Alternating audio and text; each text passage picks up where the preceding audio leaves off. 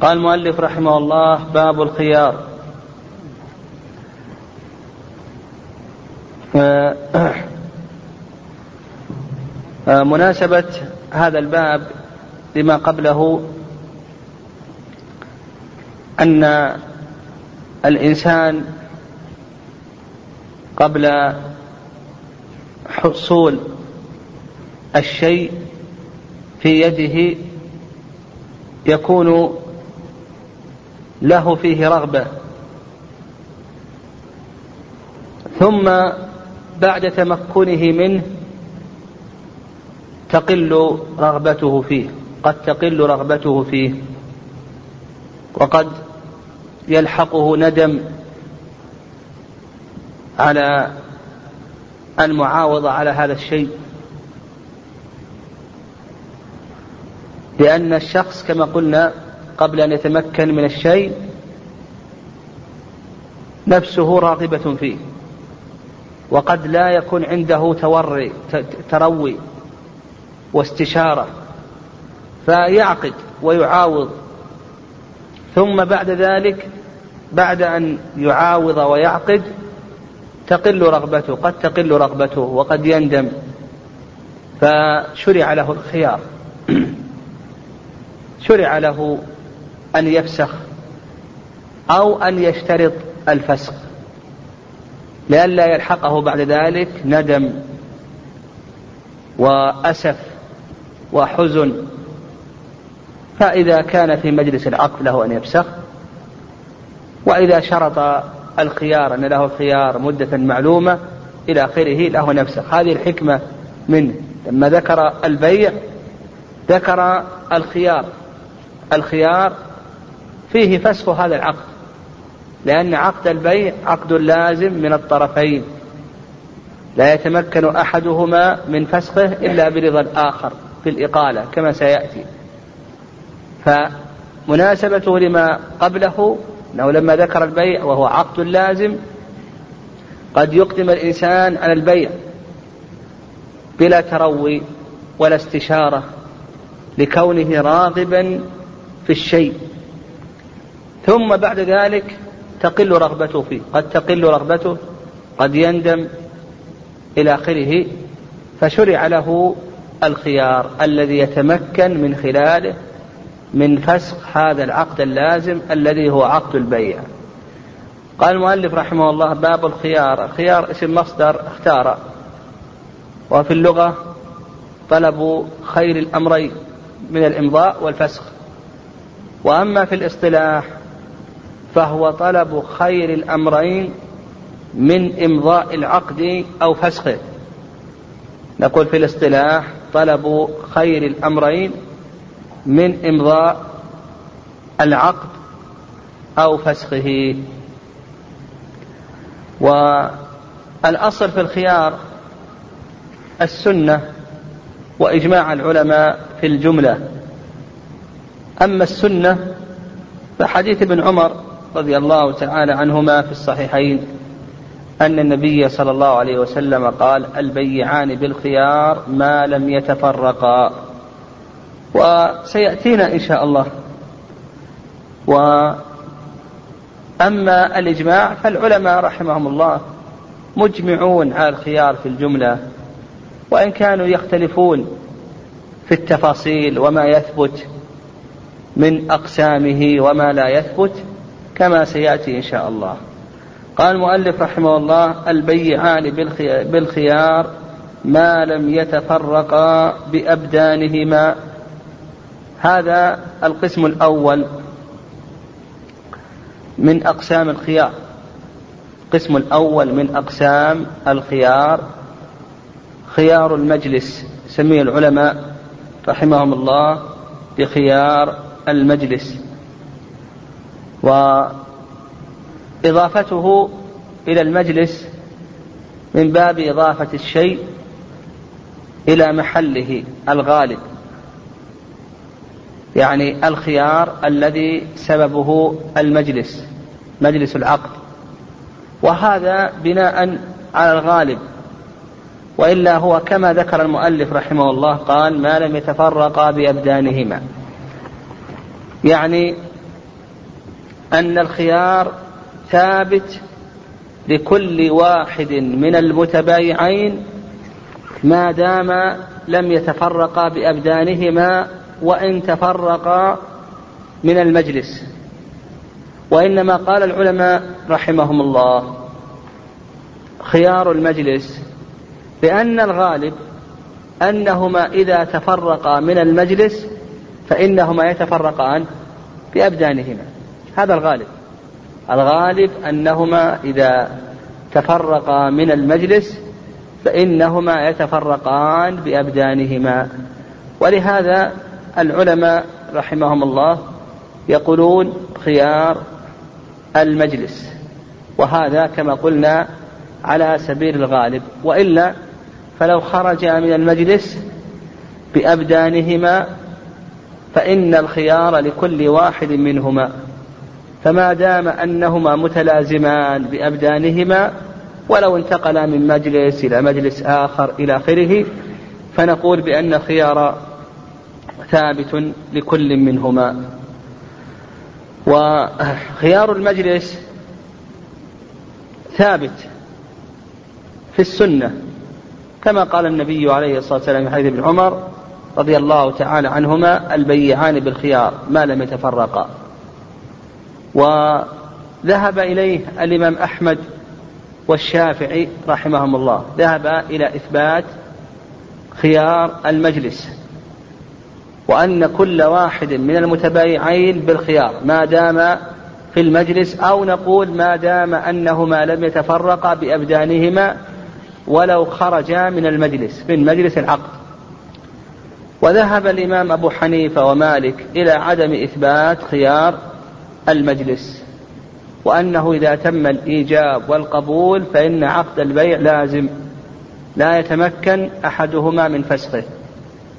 والصواب في هذه المسألة ما ذهب إليه الإمام أحمد والشافعي رحمهم الله لأن الحديث ثابت في ذلك السنة ثابتة في ذلك البيعان بالخيار ما لم يتفرقا. وأيضا قول النبي عليه الصلاة والسلام إذا تبايع الرجلان فكل واحد منهما بالخيار ما لم يتفرقا وكانا جميعا. أو يخير أحدهما الآخر فتبايع على ذلك فقد وجب البيع. وهذا كما سلفنا هذا في الصحيحين.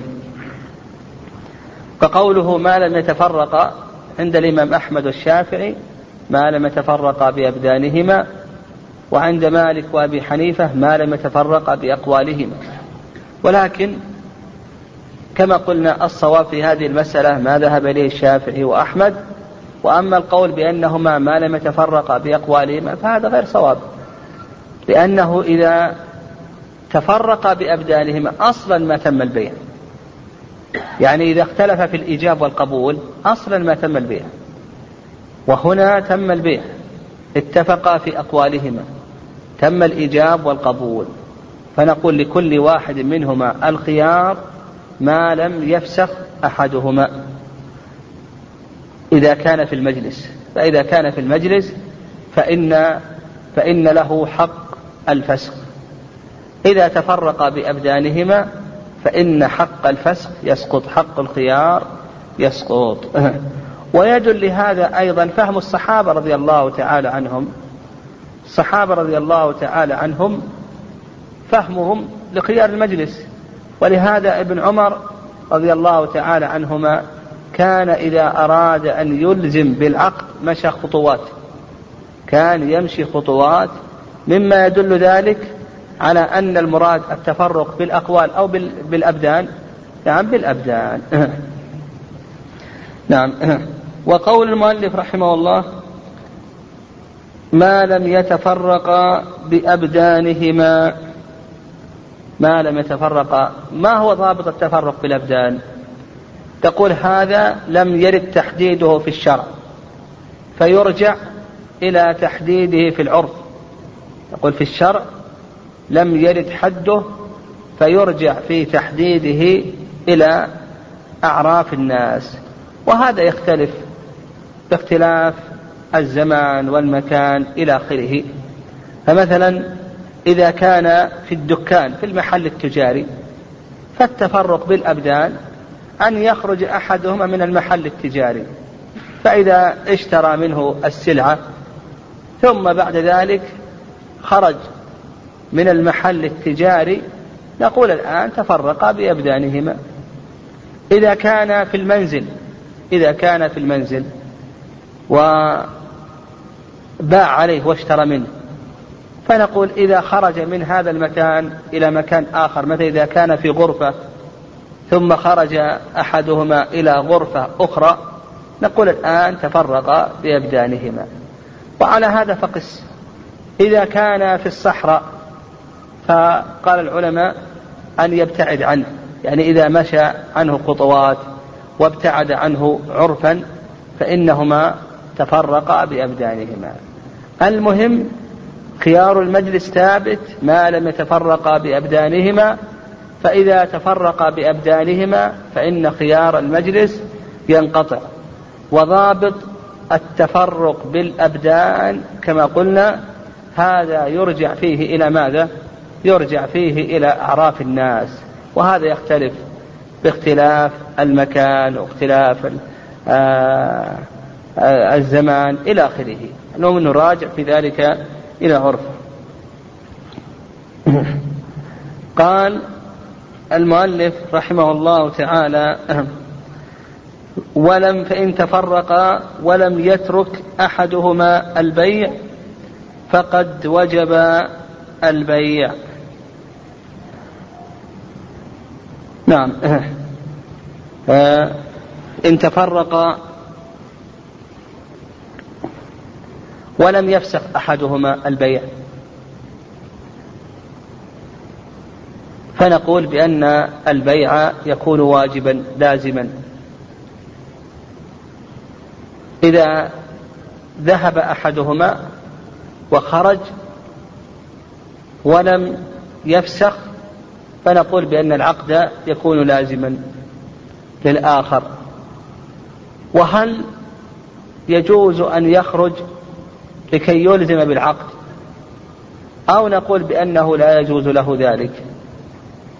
نقول لا يجوز له ذلك يعني التحيل على إسقاط خيار المجلس وإلزام الآخر بالبيع يقول بأن هذا محرم ولا يجوز.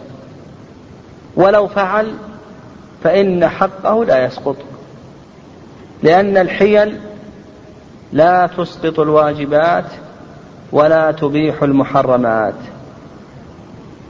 وأما ما ورد عن ابن عمر رضي الله تعالى عنهما أنه كان إذا أراد أن يلزم بالبيع مشى خطوات فنقول هذا اجتهاد من ابن عمر رضي الله تعالى عنهما. هذا اجتهاد من ابن عمر رضي الله تعالى عنهما والصواب في ذلك كما أسلفنا أنه ما يسقط حق الآخر. فلو أنه خرج وأراد أن يلزم بالبيع نقول حق الآخر لا يزال باقيا. له الخيار ما لم يفارق المجلس. فإن فارق المجلس ولم يفسخ نقول لا خيار له. قال ولم يترك أحدهما البيع فقد وجب البيع إلا أن يشترط الخيار لهما. طيب وبأي شيء يثبت خيار المجلس؟ بأي شيء يثبت خيار المجلس؟ هل يثبت خيار المجلس في كل العقود؟ أو نقول بأنه خاص في عقد البيع وما في معناه.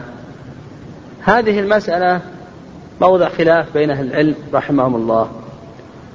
وهل ما يثبت به خيار المجلس محدود أو أنه معدود؟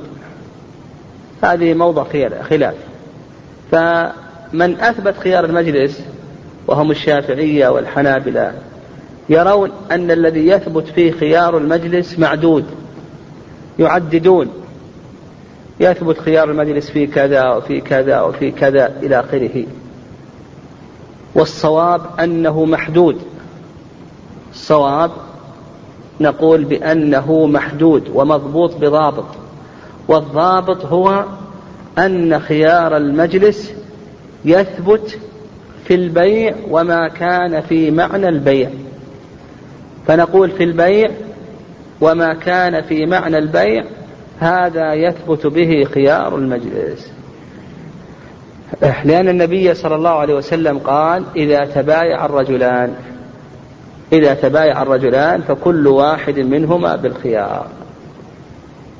فالقاعدة في ذلك والضابط أن ما كان بيعا أو في معنى البيع فنقول بأنه يثبت فيه خيار المجلس. ما عدا ذلك لا يثبت فيه خيار المجلس. فالعقود على صنفين بالنسبة لخيار المجلس. ما كان بيعا أو في معناه ثبت فيه خيار المجلس ما لم يكن كذلك لا يثبت فيه خيار المجلس. ونتأمل العقود. عقد البيع. يثبت فيه خيار المجلس أو لا يثبت فيه خيار المجلس؟ نقول يثبت فيه خيار المجلس. عقد البيع هذا يثبت فيه خيار المجلس. الصرف يثبت فيه خيار المجلس أو لا يثبت فيه خيار المجلس؟ نقول يثبت فيه خيار المجلس لأن الصرف بيع نقد بنقد. الصرف بيع نقد بنقد. فإذا صرفت دراهم بدراهم مثلا صرفت جنيهات بريالات أو صرفت ريالات سعودية بريالات سعودية إلى آخره نقول هذا بيع الصرف هو بيع نقد بنقد. فإذا صارف وأراد أن يفسخ وهو في مجلس العقد نقول يثبت به خيار المجلس.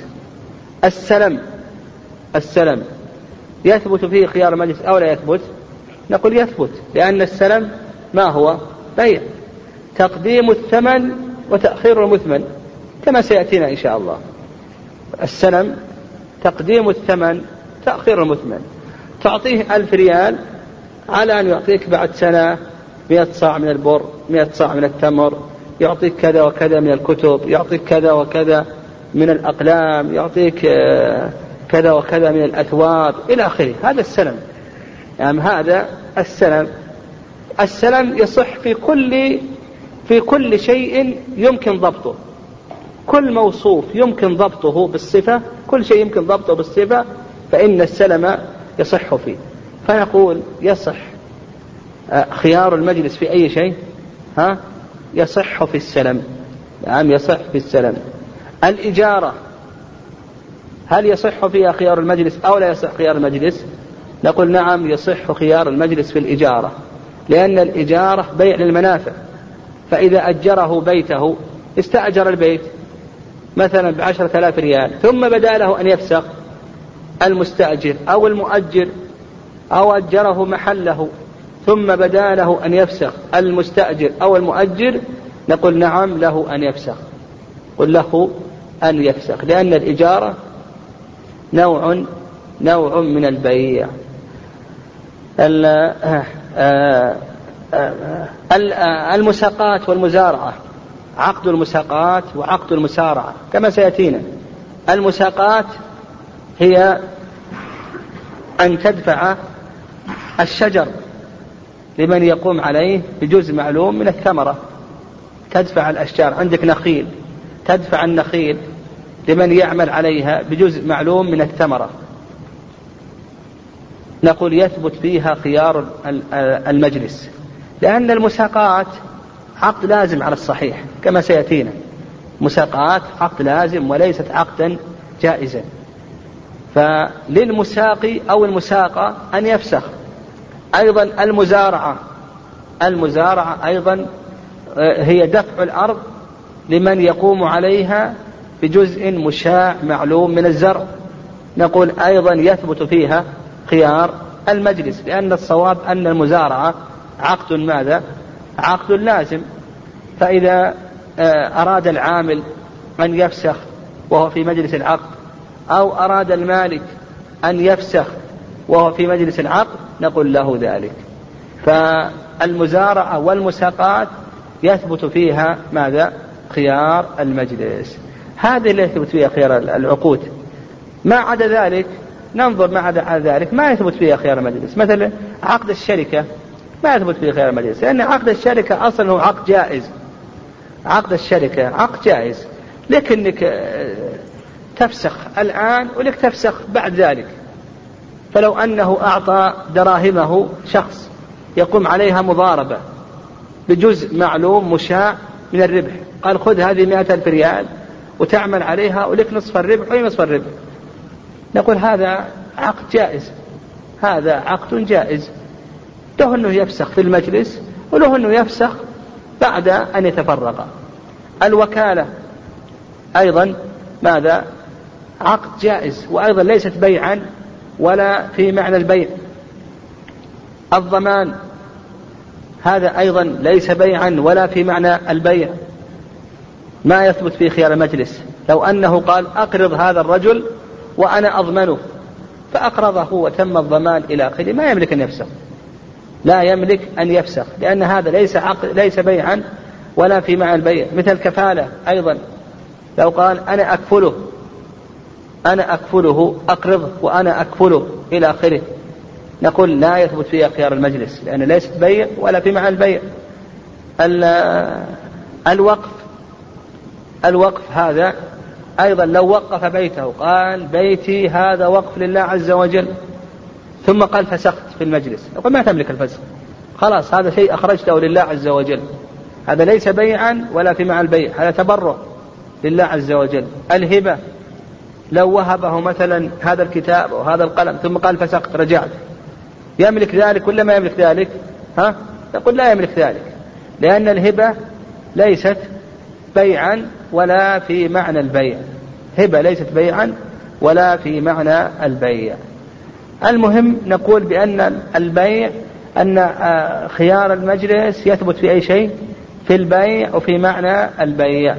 أيضا هناك أمور ذكرها العلماء رحمهم الله. جعلوها في معنى البيع مثل هبة الثواب.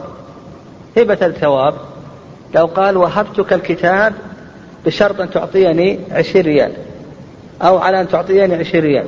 هذا قالوا في معنى البيع. هذا آه، آه، يثبت في خيار المجلس. لأنه في الحقيقة بيع. آه، صلح الإقرار. صلح الإقرار. أيضا قالوا هذا في معنى البيع.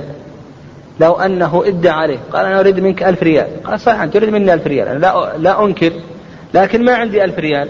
عندي هذه الكتب خذها عن الألف. فهذا في معنى معنى في معنى البيع.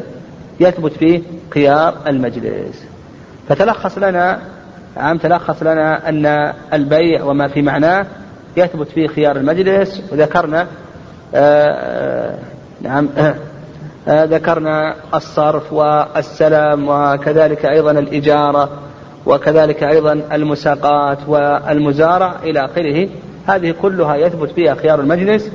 ما عدا ذلك من العقود مثل عقد القرض. لو أقرضه ألف ريال ثم قال أريد أن أرجع أعطني الألف. نقول ما تملك ذلك. لا تم لا يثبت في خيار المجلس.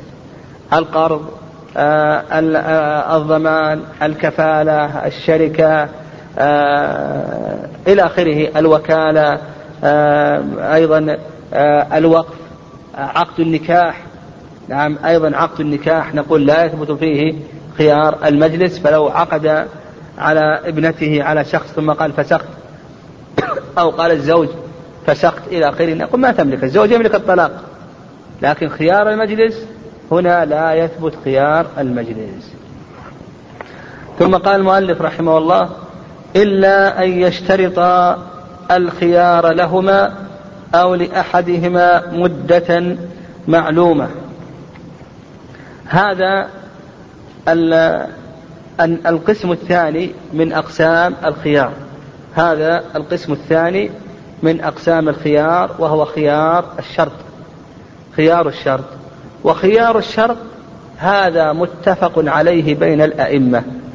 الأئمة كلهم يتفقون عليه وإن كانوا يختلفون في في شيء من تفاصيله إلا أنهم يتفقون عليه. بخلاف خيار المجلس كما سلف فإن الحنفية والمالكية لا يرون إثباته. الحنفية والمالكية لا يرون إثباته لكن خيار الشرط هذا يتفق عليه العلماء رحمهم الله. ودليل خيار الشرط قول الله عز وجل يا أيها الذين آمنوا أوفوا بالعقود. يا أيها الذين آمنوا أوفوا بالعقود. والأمر بإيفاء العقد. يتضمن الأمر بإيفاء أصله ووصفه. الأمر بإيفاء العقد يتضمن الأمر بإيفاء أصله ووصفه ومن وصفه الشرط فيه. من وصفه الشرط فيه. فإذا شرط أحدهما له الخيار فإن هذا جائز ولا بأس به. آه، آه، ويدل لذلك أيضا من السنة حديث أبي هريرة في الصحيح البخاري معلقا أن النبي صلى الله عليه وسلم قال المسلمون على شروطهم. المسلمون على شروطهم. قال إلا أن يشترط الخيار لهما أو لأحدهما مدة معلومة. قال المؤلف رحمه الله مدة معلومة. فيفهم من كلام المؤلف رحمه الله أن خيار الشرط لا يتقيد بمدة. لا يتقيد بمدة. ما دامت أنها معلومة سواء كانت هذه المدة قليلة أو كثيرة. خيار الشرط يثبت في المدة سواء كانت قليلة أو كانت كثيرة بشرط أن تكون أن تكون معلومة. لو قال لي الخيار لمدة يوم يومين ثلاثة أيام عشرة أيام شهر شهرين هذا كله جائز ولا بأس به. ولهذا قال مدة معلومة وهذا هو المشهور من مذهب الإمام أحمد رحمه الله. والرأي الثاني وعليه أكثر أهل العلم أن خيار الشرط يتقيد بثلاثة أيام. نعم أن خيار الشرط يتقيد بثلاثة أيام ولا يزيد عن ذلك. يعني لي الخيار لمدة يوم يومين ثلاثة أيام؟ ما زاد على ذلك قالوا بأنه لا يجوز. واستدلوا على ذلك استدلوا على ذلك لأن النبي صلى الله عليه وسلم أثبت آه، آه، آه، أثبت الخيار ثلاثة أيام في المصرات. المصرات كما ستأتينا يأتينا إن شاء الله المصرات. والتصرية هي أن تربط ضروع بهائم الأنعام. حتى يجتمع فيها اللبن فيظن المشتري أن هذا عاد لها. ثم بعد الحلب يتبين أنه ليس عادة ويكون اللبن يكون اللبن ناقصا. فأثبت النبي صلى الله عليه وسلم لمن دلس عليه في المصرات الخيار مدة كم؟ ثلاثة أيام. قالوا هذا دليل على أن الخيار آه، آه، يكون كم؟ لمدة ثلاثة أيام. وكذلك أيضا استدلوا بحديث منقذ بن حبان وكان يخدع في البيوع فأثبت له النبي صلى الله عليه وسلم الخيار ثلاثة أيام. وهذا أما بالنسبة لحديث منقذ فهذا غير ثابت. نقول هذا غير ثابت عن النبي صلى الله عليه وسلم إثبات الخيار له لمدة ثلاثة أيام. وأما بالنسبة للمصرات قل المصرات. فنقول المصرات أمرها يظهر. يعني خلال ثلاثة أيام يتبين ذلك. يتبين ذلك للمشتري. بالنسبة للبن. آه. ونقص اللبن. فالنبي عليه الصلاة والسلام أثبت فيها ثلاثة أيام لأن هذه المدة يتبين فيها. فالصواب في هذه المسألة ما ذهب إليه الحنابلة رحمهم الله وأن خيار الشرط لا يتقيد بمدة بل ما اتفق عليه من المدة. قد يتفقان على يوم أو يومين أو ثلاثة أو أسبوع. قد يحتاج إلى مدة أسبوع. لكي ينظر كما لو كان أراد أن يشتري عقارا كثيرا إلى آخره. المهم بشرط أن تكون هذه المدة كما ذكر المؤلف معلومة. يعني هذا هو الصواب. قال مدة معلومة فيكونان على شرطهما وإن طالت المدة إلا أن يقطعاه وإن طالت المدة إلا أن يقطعاه لكل واحد من المتعاقدين أن يبطل الخيار إذا كان له. ولكل واحد منهما أن يشترط عدم خيار الآخر في خيار المجلس وفي خيار الشرط. لأن الخيار جعله الشارع حقا لكل واحد منهما فلهما أن يبطلاه ولهما أن يقطعاه ولكل واحد منهما أن يشترط على الآخر أنه لا خيار له. فنقول لهما أن يبطلاه. لو قال أنا أبيعك لكن بشرط ما في خيار. ليس لك خيار مجلس وليس لك خيار شرط. أنا أبيعك السيارة لكن لا خيار. بشرط أنه لا خيار مجلس ولا خيار شرط. فنقول بأن هذا حكمه ماذا؟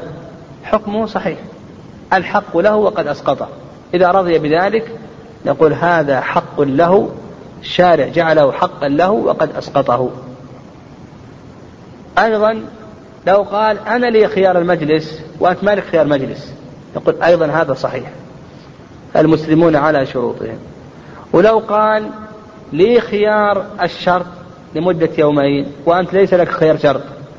نقول أيضا هذا صحيح ولا بأس به والمسلمون على شروطهم. ولو قال لي, خيار لي الخيار لمدة ثلاثة أيام أو أربعة أيام وبعض أن بعد أن مضى يوم قطع.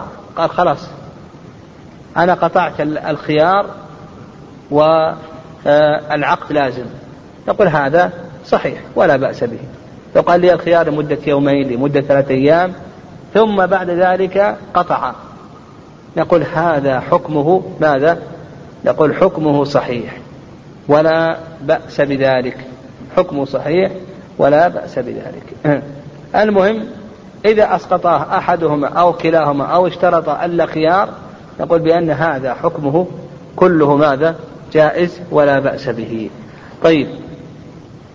آه أيضا بقينا في خيار الشرط آه خيار الشرط ما يثبت به خيار الشرط من العقود؟ في أي العقود يثبت خيار الشرط. هل هذا معدود أو محدود؟ أيضا هذا موضع خلاف. فأكثر العلماء على أنه معدود. يعني الأشياء العقود التي يثبت فيها خيار الشرط أكثر العلماء على أنها معدودة. يعددون. يقولون يثبت خيار الشرط في كذا وكذا إذا ذهبت إلى مطولات تجد أنهم يقولون يثبت خيار الشرط في كذا وفي كذا وفي كذا من العقود إلى آخره. شيخ الإسلام تيمية رحمه الله اختصر هذا كله فقال يثبت خيار الشرط في كل العقود. وهذا يريحك هذا يريح طالب العلم. يقول بأن خيار الشرط يثبت في كل العقود. وهذا كما ذكرنا يريح ودليله عموم قول النبي عليه الصلاة والسلام المسلمون على شروطهم. فنقول يثبت في كل العقود. يثبت في عقد البيع. لو أنه باعه ثم قال لي خيار مدة يومين. يثبت في عقد الإجارة. لو أنه أجره ثم قال لي الخيار لمدة يومين أو ثلاثة أيام. يثبت أيضا في الصرف. لو صرفه دراهم بدراهم قال لي الخيار لمدة يومين. صحيح. ومثل ذلك اليوم شراء الذهب. شراء الذهب لا بد أن يكون يدا بيد. يصح أنك تشتري الذهب من الصائغ مثلا بألف ريال بخمسمائة ريال تقول لي الخيار. إن صرح ولا رديته؟ على كلام شيخ الإسلام أن هذا صحيح ولا بأس به. ويثبت أيضا في السلم عقد السلم مع أن عقد السلام يجب القبض قبض رأس المال في المجلس. ويثبت أيضا في الوقف. يعني على كلام شيخ الإسلام يثبت حتى في الوقف. لو قال بيتي هذا وقف لكن لي الخيار لمدة يومين ثلاثة أيام لي الخيار لمدة أسبوع. الأرض هذه أوقفها مسجد لكن لي الخيار لمدة ثلاثة أيام قد أرجع إلى آخره. ويثبت في النكاح. في عقد النكاح المرأة تقول مثلا آه أنا أقبل هذا الرجل لكن لي الخيار لمدة يومين ثلاثة أيام. يعني أنا أتزوج من هذا الرجل لكن لكن قد لا تكون أخلاقه حسنة. لا تكون أخلاقه حسنة. فلي الخيار لمدة يومين ثلاثة أيام لي الخيار لمدة أسبوع إلى آخره. فيثبت خيار المجلس في كل العقود. وهذا كما ذكرت أنه يريح. يعني كل عقد. ها؟ خيار الشرط نعم. خيار الشرط. يثبت في كل العقود. ومثل أيضا المساقات والمزارعة والشركات و... إلى آخره. والهبة لو قال أنا أهبه مثلا هذه الدراهم أو أهبه هذه الأرض لكن لي الخيار لمدة يومين لمدة آه ثلاثة أيام لمدة أربعة أيام إلى آخره. نقول هذا صحيح هذا صحيح. فنقول بأن خيار الشرط يثبت في كل العقود وهذا يريح. أما الفقهاء رحمهم الله كما ذكرنا لو رجعت إلى الشروح المطولة تجد أنهم يقول يثبت في هذا العقد ولا يثبت في هذا العقد إلى آخره. وهذا التفريق يحتاج يحتاج إلى دليل. ها؟ حتى العتق. يعني حتى العتق لو قال هو حر لوجه الله عز وجل لكن لي الخيار لمدة ثلاثة أيام. يقول هذا صحيح. هذا صحيح ولا بأس به. المهم كما ذكرنا كلام شيخ الإسلام تيمية رحمه الله مضطرد وأنه يثبت في كل العقود. قال رحمه الله تعالى وإن وجد أحدهما بما اشترى عيبا لم يكن علمه فله رده أو أخذ أرش العيب. هذا القسم الثالث. نعم القسم الثالث من أقسام آه الخيار وهو ما يسمى بخيار العيب. نعم ما يسمى بخيار العيب. والعيب في اللغة النقص. العيب في اللغة النقص. وأما في الاصطلاح أما في الاصطلاح فهو أن يجد أحد المتعاقدين في أن يجد أحد المتعاقدين في السلعة عيبا ينقص القيمة. أن يجد أحد المتعاقدين في السلعة عيبا ينقص أو نقول أحسن أن نجد أحد المتعاقدين في المال. عيبا ينقص القيمة. فإذا كان هذا ينقص القيمة عرفا فإنه يثبت به خيار العيب.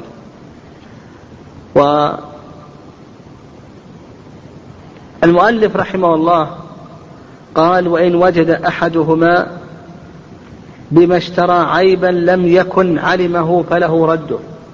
لم يذكر المؤلف رحمه الله ما هو ضابط العيب الذي يوجب الرد. نقول ضابط العيب الذي يوجب الرد هو ما تنقص به القيمة عرفا عند التجار. يعني ما ينقص القيمة عرفا عند التجار.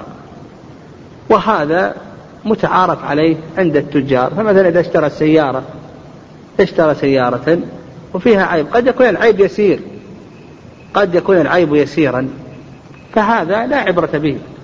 لكن إذا كان العيب ينقص القيمة آآ آآ نقصا آآ معتبرا عند التجار فنقول بأنه عيب يثبت به خيار العيب. قد يجد مثلا في الماكينة خلل قد يجد مثلا في آه، الكتاب طم صفحات. يعني إذا كان العيب يسير عرفا هذا لا عبرة به. اليسير عرفا هذا لا عبرة به. هذا مما يتسامح به في العادة. فلا يوجب الفسخ لكن إذا كان العيب ليس يسيرا عرفا في عرف التجار ينقص القيمة فنقول بأنه يثبت به العيب. ويدل لهذا يدل لهذا أن الأصل في العقود السلامة أن الأصل في المال السلامة. ووجود العيب هذا ينقص هذا المال. لأن الجزء آه، المعيب هذا كالجزء الفائت. وثبت أيضا في صحيح مسلم وغيره أن النبي صلى الله عليه وسلم أتى على صاحب طعام فأدخل النبي عليه الصلاة والسلام يده في الطعام فوجد بللا فقال ما هذا يا صاحب الطعام؟ قال أصابته ماء قال أصابته السماء يا رسول الله. فقال النبي صلى الله عليه وسلم ألا جعلته فوق لكي يراه الناس من غشنا فليس منا. قال المؤلف رحمه الله لم يكن علم. يؤخذ من كلام المؤلف رحمه الله أنه إذا كان عالما بالعيب فليس له حق الفسخ. فلو أنه علم أن هذا الكتاب فيه طم صفحات أو أن هذه السيارة فيها خلل كذا وكذا أو أن هذه الآلة فيها كذا وكذا إلى آخره فنقول دخل على بصيرة. وليس له حق الفسخ قال أو أخذ أو أخذ أرش العيب. أخذ أرش العيب. نقول بأن من وجد في ماله عيبا نقول بأنه بالخيار. من وجد في ماله عيبا نقول بالخيار. إما أن يفسخ ويرد المعيب ويأخذ حقه وإما أن يمسك ويأخذ أرش العيب. وما هو أرش العيب؟ أرش العيب هو قسط ما بين قيمته صحيحا ومعيبا من الثمن. الأرش تقدير الأرش نقول الأرش هو قسط ما بين قيمته صحيحا ومعيبا من ثمنه. لأن عندنا ثمن وعندنا قيمة. عندنا ثمن وعندنا قيمة. الثمن هو ما اتفق عليه المتعاقدان. القيمة ما تساويه السلعة عند التجار. فمثلا اشترى السيارة اشترى السيارة بعشرة آلاف ريال عشرة آلاف ريال. هذه العشرة وش نسميها؟ ها؟ سميها ثمن. لا اتفق عليه المتعاقدان الآن سميها ثمن. وهذه السيارة لها قيمة عند التجار قد تكون قيمة عند التجار 11 لكن هم اتفقا الآن على عشرة قد تكون قيمة 12 ألف. لكن هما الآن اتفقا على ماذا؟ على عشرة. فنقول المعيب آه، آه، آه، الأرش هو قسط ما بين قيمة الصحة وبين قيمة العيب من الثمن. وعلى هذا نحتاج ننظر إلى الثمن وننظر إلى قيمة الصحة وقيمته معيبا ثم نخرج الأرش. فالثمن الآن عندنا عشرة آلاف ريال. ننظر إلى السيارة الآن المعيبة. كم تساوي عند التجار؟ قال التجار بأنها تساوي صحيحة هذه السيارة تساوي صحيحة خمسة عشر ألف ريال. طيب كم تساوي معيبة؟ قالوا تساوي معيبة 12 ألف ريال. كم فرق ما بين الصحة والفساد؟ ثلاثة آلاف. ثلاثة آلاف انسبها إلى قيمة الصحة. ثلاثة آلاف إلى الصحة كم؟ خمس. خذ الخمس من الثمن. كم يكون العيب؟ خمس الثمن كم؟ ألفين. يكون الأرش الآن الألفين يعني هذه آه، آه، كيفية تقدير الأرش. عندنا ثمن. ف أو عندنا قيمة قيمة صحة وقيمة فساد. ننظر الخطوة الأولى. ننظر إلى قيمة الصحة. ثم ننظر إلى قيمة الفساد المعيب. كم يساوي قيمته معيبا. ثم بعد ذلك ننظر الفرق بين قيمته صحيحا وبين قيمته معيبا. ثم بعد ذلك ثالثا ننسب هذا الفرق إلى قيمته ماذا؟ صحيحا.